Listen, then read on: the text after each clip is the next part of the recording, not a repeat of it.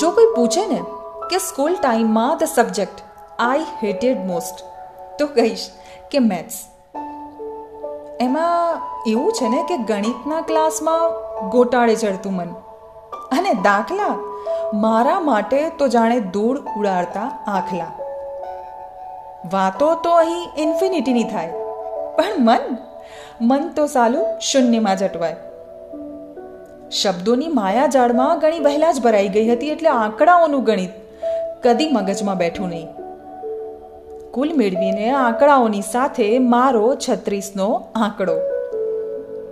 અને જો એવું પૂછવામાં આવે કે સ્કૂલનો સૌથી અંડર ક્લાસ કયો તો કહીશ કે પીટી પીટીનો ક્લાસ મોસ્ટલી ગણિત વિજ્ઞાનના સાહેબો એમનો વિશાળકાય સિલેબસ પૂરો કરવામાં જ ખર્ચી નાખતા. અને જો પીટીનો ક્લાસ હોય ને, તો પણ ભણેશ્રી વિદ્યાર્થીઓ લાઇબ્રેરીમાં, ચાર છોકરીઓ ચર્ચામાં અને પછી પાછલી બેન્ચના વિદ્યાર્થીઓનું તો પૂછવું જ શું. મોટાભાગની સરકારી સ્કૂલોમાં તો સાહેબ, હાલત એવી છે ને કે પીટી ટીચર્સ છે જ નહીં.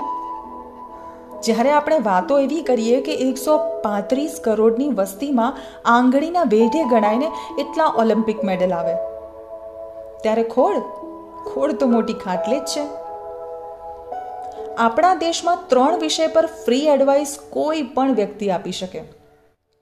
ક્રિકેટ કરિયર અને પોલિટિક્સ હજુ પણ ક્યાંક ને ક્યાંક કરિયરને લઈને સ્ટીરિયો ટાઈપમાં આપણે અટવાયેલા છીએ. માનો કે ન માનો? જેમ કે ટ્વેલ્થમાં નાઇન્ટી પર્સન્ટ ડૉક્ટર એન્જિનિયર અને બહુ જોર કરો તો આઈઆઈટી આઈઆઈએમ કે પછી બોસ, સરકારી નોકરી તો છે જ ને? અરે સરકારી નોકરી લેવાની લાયમાં આ દેશમાં કેટલાય સ્ટાર્ટઅપ અટવાઈ પડ્યા છે. અને આજકાલનો માહોલ જોતા તો એવું લાગે છે ને કે આ દેશના લોકોનો મુખ્ય વ્યવસાય ખેતી નહીં, પણ સરકારી નોકર બનવાનો છે. એક એવો નોકર જે ચોરી અને કામચોરી બંને કરી શકે. જિંદગીની રમતમાં બોલ તો હંમેશા ઓછા જ હોય. સ્કોર વધારે કરવાનો હોય. શતરંજના મોહરા બનીને ચાલ પણ આપણે જ ચાલવાની હોય.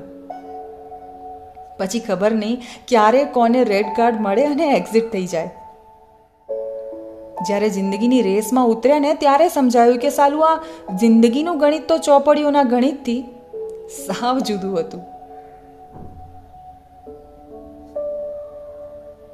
હું છું તમારી હોસ્ટ રિદ્ધિ. મારી સાથે સાંભળતા રહો સંવાદ ગુજરાતી સ્ટોરીઝ